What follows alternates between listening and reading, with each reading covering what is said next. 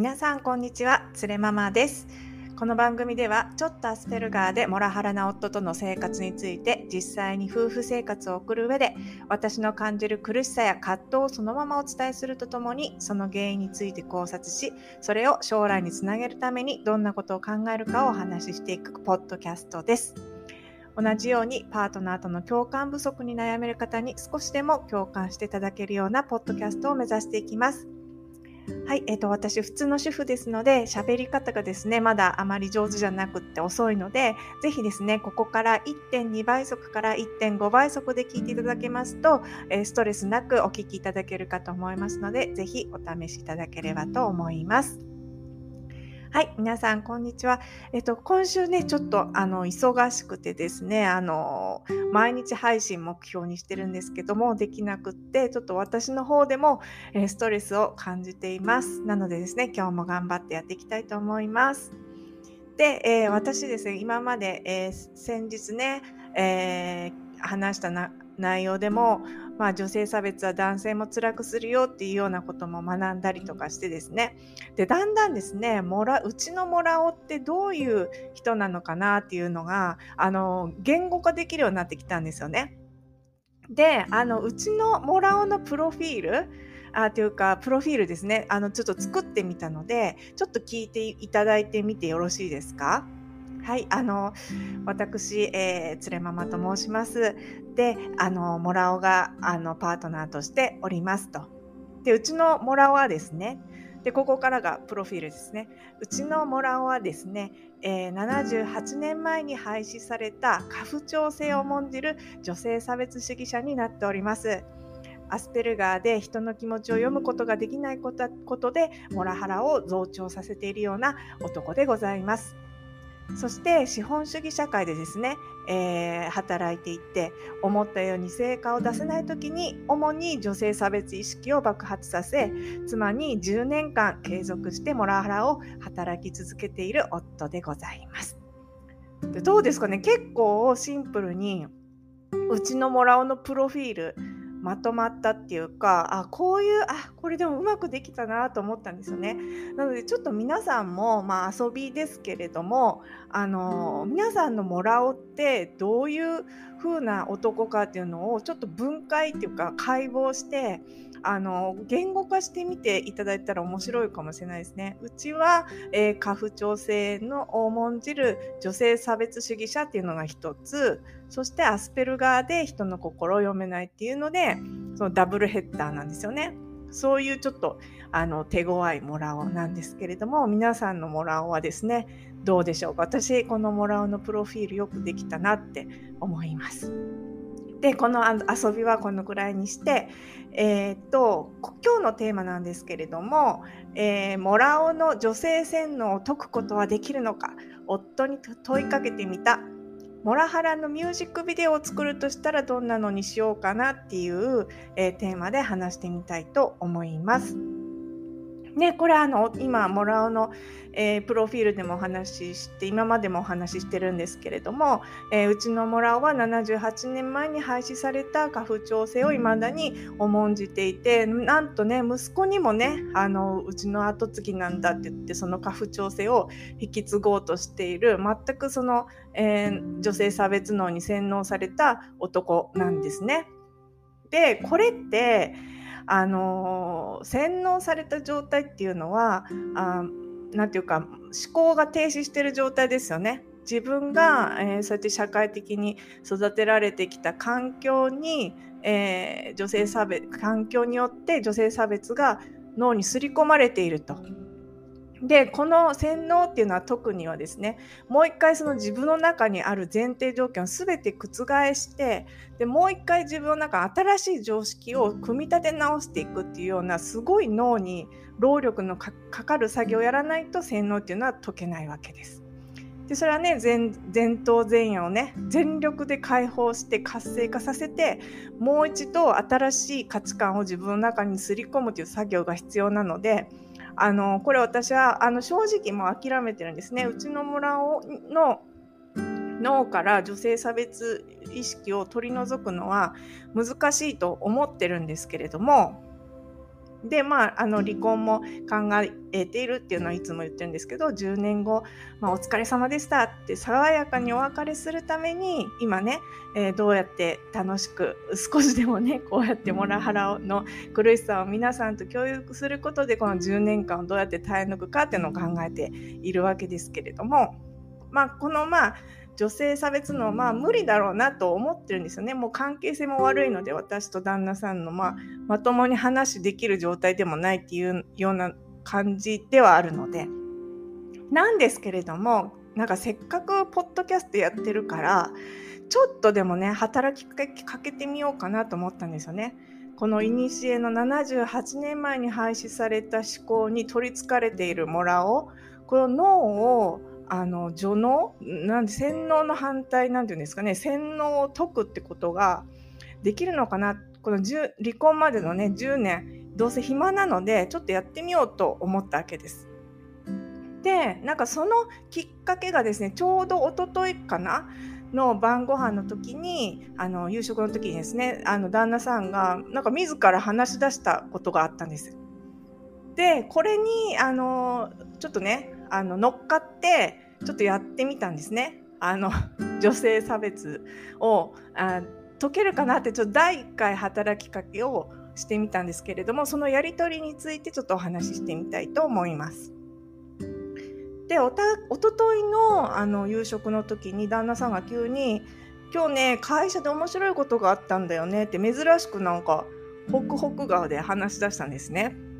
でまあどうせつまんないことだろうなと思いながらも「何?」って聞いてあげたんですよね。そしたらなんか会社でなんか会議の前にその順番にですね自分の国のおすすめ観光スポットみたいなのを紹介する時間があるとなんかそういう謎の時間があるって言っててで旦那さんは京都っていいところだから京都っていいですよっていうのを紹介したと。でなんか桜の名所とかあとえっ、とその京都の街並みお寺とかねとかあとあの人力車でその観光スポットを回ることができるんですよっていうのをお話ししたみたいなんですね。そしたらその聴衆がですねあの旦那さんはっきりと答えなかったんですけれどもインド人とか中国人とかアジア系のあのミーティングの参加者だったらしいんですけれどもで人力車で街を回れますよみたいに写真付きで紹介したらその聴衆の人がですねえっ？てなったみたいなんですよ。人力車？それなんかめちゃくちゃ差別的じゃない？って言われたんですって。で旦那さんはよく分かんなくてえこれが差別なの？って思ったらしいんですけどもその聴衆の方はですねえー、人力車なんてひどい俺絶対乗らねえみたいなそういう空気になったっていうことを話してくれたんですね。であそれ確かになんか面白い話だねって面白いっていうのはファニーじゃなくてインテレスティングっていう意味で面白い話だねっていうので話したんですけれどもなんかなんでなんですかね？人力車ってまあ人に車を引かせているってことが、まあ、ちょっと差別的だって映ったのかあとはその中国人の人もいたからその人力何々っていう感じが良くなかったんですかね。でまあ、要はねその車を人に引かせてるっていうことに対して差別的だって感じる国の人文化的に感じるこ感じる人がいるってことですよね。これ私もちょっと知らなかったのでびっくりしたんですけれども俺は絶対乗らないって言ってたと。でもねなんか私が知ってる限りでは人力車やってる人って、まあ、普通のバイトの人であやりたくないなって思ってる人もいるかもしれないんですけれども私がなんか YouTube で見たのだとあのもう日々ねあの普通は美容師さんとして日々働いててで京都のそういう街並みがやっぱり好きだからでちょっとね、えー、と日々ちょっと筋肉も鍛えてでお客さんにね喜んでほしいからその人力車をね自分で買ってそれで観光客を乗せて頑張ってるんだみたいなね。あの土日は人力車業平日は美容師さんみたいなそういうなんか方を見たことがあったので人力車についてもお客さんに喜んでほしいとか観光業に役立ちたい京都の,、ま、あの街並みをの良さをみんなに知ってもらいたいとかそういう使命感を持って働いてる方もいらっしゃると思うのでなんかそれが必ずしも差別かって言われたらあいやいやそうじゃないんだよ。あのこれの仕事にね誇り持って観光業としてあの誇り持って働いてる人もいるからこの日本の人力車っていうのはそういった差別の、考え方とは違ってあのみんなあの好きでねあの自分日本の良さを広げるためにやってることだからみたいな、え京都の良さを広げるためにやってるんだよ。みんな楽しんで乗ってるよみたいに、まあ、答えてあげたらよかったのかなとも思うんですけれども。でも一方でなんかその写真を見た瞬間にわ差別だって思う人もいるってことですよね。すごくセンシティブに差別だと感じる。なんかこの感覚ってとてもあの面白いっていうかなんかそういう世界的にこれを差別だって感じる背景ってどういうのなのなんだろうっていうのは私は興味があったんですよね。でなんかそのインスタとかネットでどういう意味なんだろうと思って調べたらばなんか1個出てきたのがインドのカースト制の中で、えー、車を引いてるおじいさんの写真あの本当に人力車みたいな感じで、えー、のが出てきてなだからちょっとインドのねカースト制、えー、みたいなことからちょっとね調べてみようかなと思って本だけ買ったんですけれどもちょっとまだ読んでないんですね。これもちょっともし読んで面白かったらシェアさせていただきたいと思います。でこれねちょうど旦那さんからその差別のね話がちょうど出たのであこれちょうどいいタイミングやんと思ってちょっと言ってみようあのあなたはねあのちょっと女性、えー、洗脳のを持ってるから何とかしてもうあの何とかしてくれみたいなねことをちょっと言ってみようかなと思って直接ね。で言ってみました。でで旦那さんもですねそのあの面白い話があったよってこういう人力車について差別だなんて言われてさ、あははみたいな感じだったんですよね。うちの旦那さん浅はかなので、まあ、そのくらいのことしか考えられないわけなんです。で、えー、そう言われて、あ、そうなんだ。でもそういう文化的、社会的な背景があるのかもね、みたいな人力車とか言うと、みたいな、えー、ことを言った上で、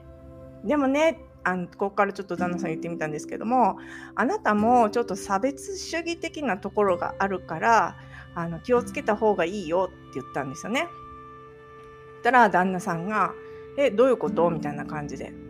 ではだって私に対してもあとは LGBT みたいな方に対してもなんかあの私に対してはちょうどちょうど下に見てるしこの間さみたいにテレビで LGBTQ の方がやってるパレードみたいなのがテレビでニュースで映ってたんですよね。でそれ見て私はあ LGBTQ の人のパレードだとしか思わなかったんですけれども旦那さんはそれを見てわ気持ち悪って言ったんですよ。で私はそれがすごく嫌で結構前ですけどこのポッドキャスト始めるもっともっと前ですけども、えーと、そういうことを旦那さんが言ったのを見てでしかも子供の前で言ったんですねそれを。で私はすごく嫌だなって思ったんですけれどもまあなんかその日常の、えー、一つの風景なのでそれに対してすごい怒ってもですねなんか過剰反応だみたいなまた喧嘩になるの嫌だったのでそこその場は何も言わずにやり過ごしたんですけれどもその場面がすごく記憶にあったのでえそのこの間一昨日ですねこういう機会があったんでなんかさこの間 LGBTQ のテレビ見てても気持ち悪いとかって言ってたでしょ？そういうの良くないよとだけ言ったんですよ。なんで良くないかととうとうと説明するんではなくて、それだけ言ったんですね。まあもちろん背景的な意味合いとしては、人はどんな風に生きても咎められるべきものじゃないってことですね。自分の生きたいように生きる。自分の長所を最大限にして、えー、最大限に生かして、生かした上で自信を持って生きることが大事だと思うからです。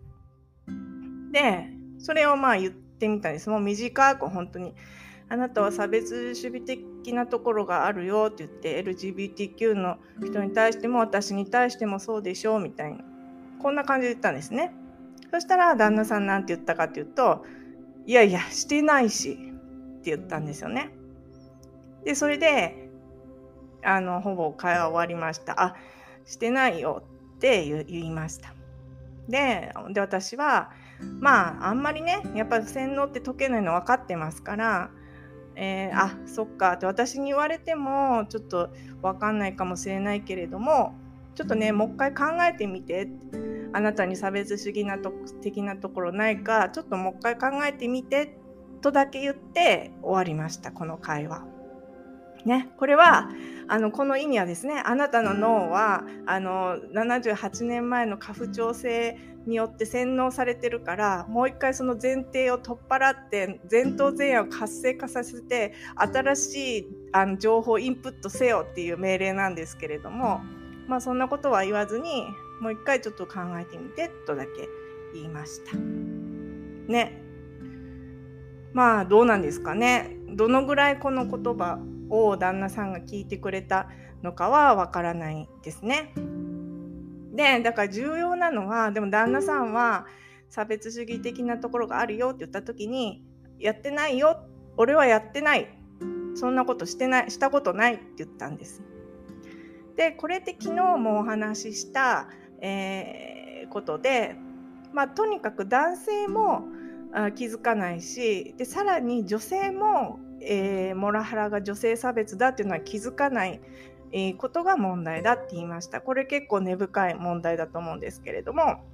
昨日もお話ししたように、えー、こういったまあ一つ一つのモラハラっていうのは、まあ、ダメージが少ない、え、攻撃だからあのまあそんなに、えーまあ、年に1回とか言われる分には女性差別っていうことはならないわけです。逆にあのどうしてこんな部屋が汚いのか食事がまずいとか他の人がで弁当作れてんだからお前もできて当たり前っていうのを定期的に何回も何回も言われることで、えー、その言われた側のですね、えー、気持ちが辛くなるこういうのはあのその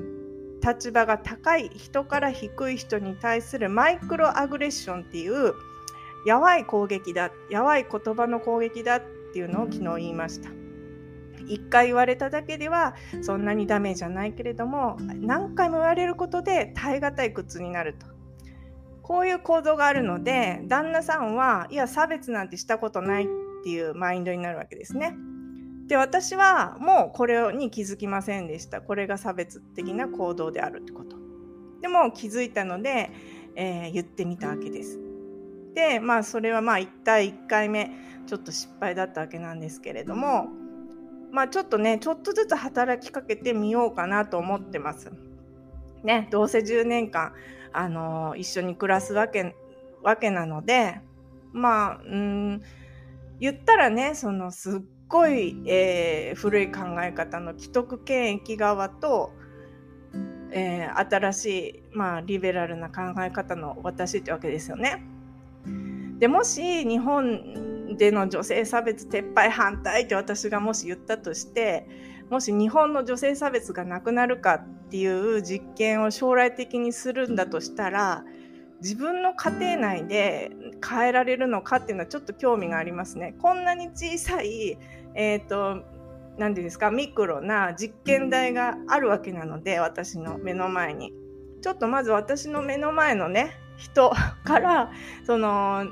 家父長制の洗脳を解くことって可能なのかなっていうのを、まあ、今からねちょっと壮大な人体実験としてやっていくのもまあ面白いのかなと思ったわけです。ね、でこれ男性も女性も気づかない日本の差別女性差別なんですけれどもじゃあどうやったら気づいてもらえるのかなとかって考えたんですよ。と一つ一つの攻撃には、えー、全くまあ、そんなに重みはないけども積み重なることで、えー、受けるすごい耐え難い苦痛がある。で大衆の人になんか旦那さんにいつも食事がまずいって言われるんですって言ったところでいやもっとじゃあ美味しいもの作れば今だってネットでどんなどんだけでも美味しいレシピを検索できるんだからちょっとぐらい努力してみたらみたいな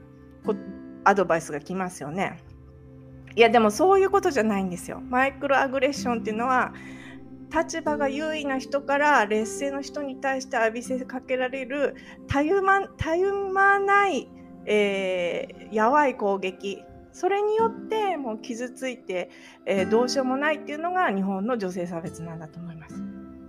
でこれどうやったら気づいてもらえるのかなって思った時にちょっとねミュージックビデオとかね作ったらどうかなってミュージックビデオというかなんかビデオ？作ってみたら面白いかなと思ったんですよね。でなんか私あの全然作れないんですけれどもそのやっぱ音楽とか好きでミュージックビデオとか見るの好きなんですよね。でなんか分かりやすくその俳優さんとかに出演してもらってモラハラ撲滅ミュージックビデオみたいなのを作るとしたら、まあ、3分とか5分とかで作るとしたらどういうのがいいのかなってまあ日々のね妄想ですよ単なる遊びです妄想で考えてみたんですよ。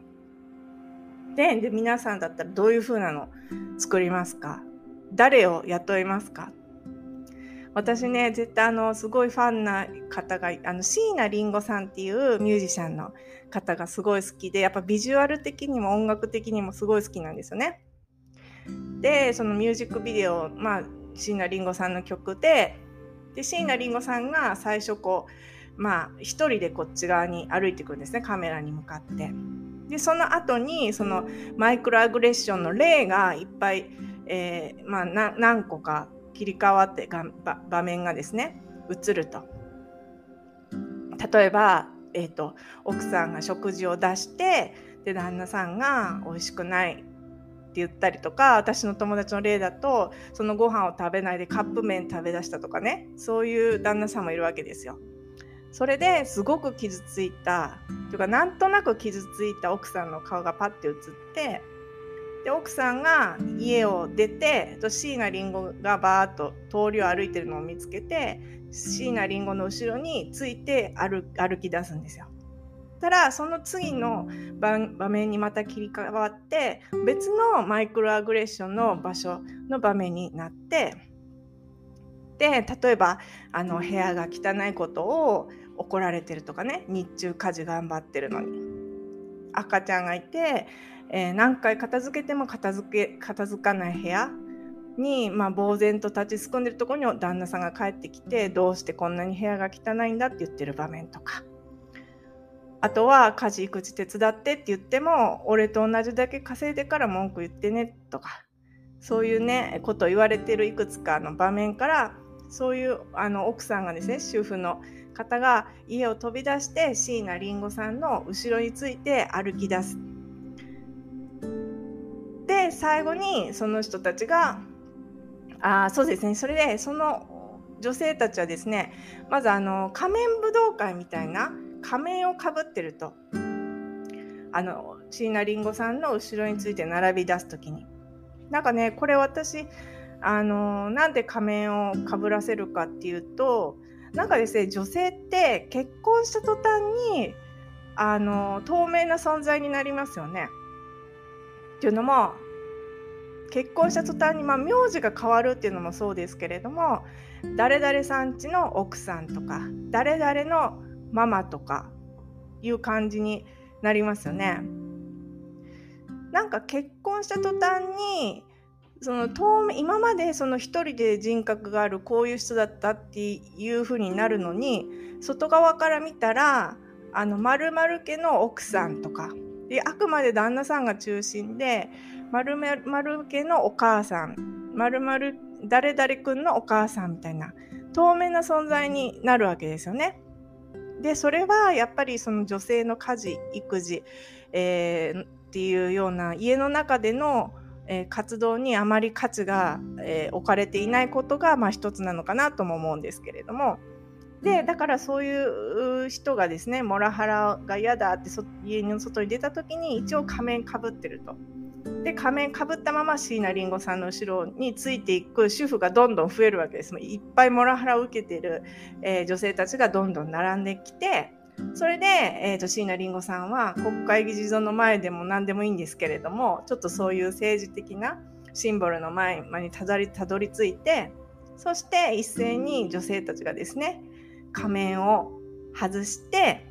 そしてあの何かキャッチフレーズがバッと出ると。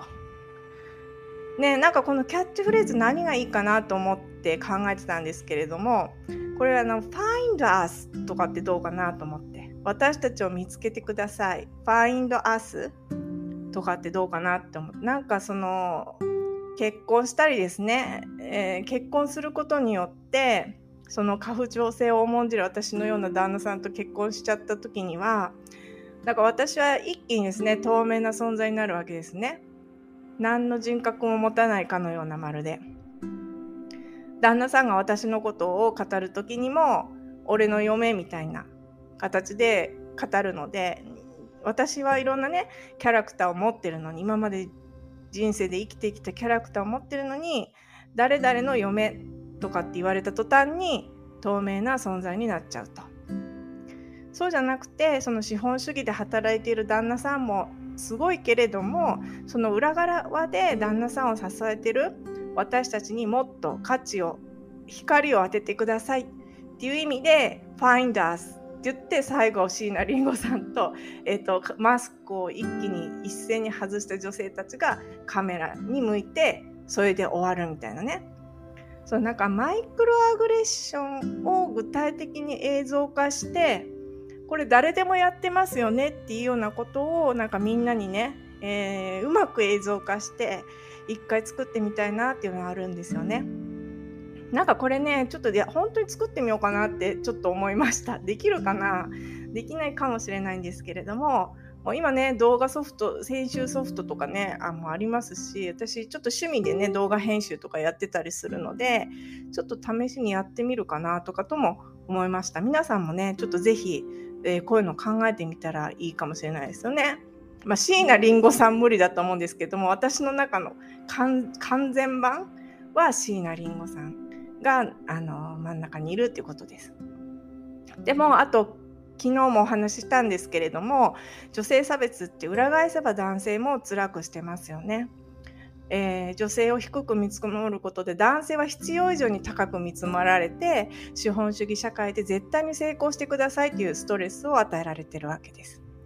なのでこのミュージックビデオにですねそのモラハラを働いた旦那さんが会社で失敗してるみたいなそういう映像も入れたいんですよね。だから旦那さんは家でモラハラ働いちゃうんだみたいな。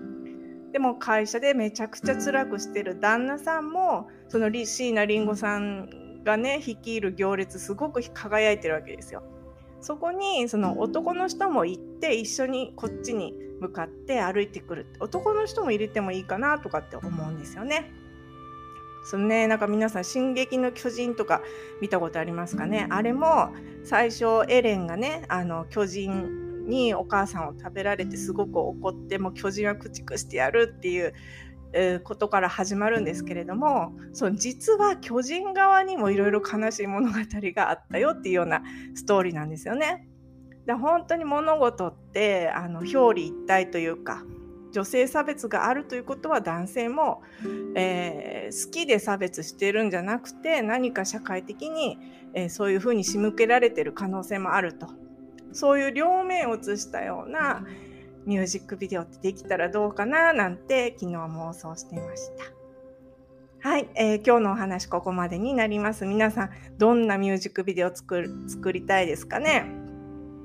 また考えてみてください。でね、明日も配信できたらいいなと思ってますので、またお越しいただければと思います。はい、今日もご視聴、ご清聴いただきましてありがとうございました。皆さん、えー、旦那さんのモラハラに負けずに、旦那さんよりも豊かで幸せな人生を送りましょう。それではまた明日です。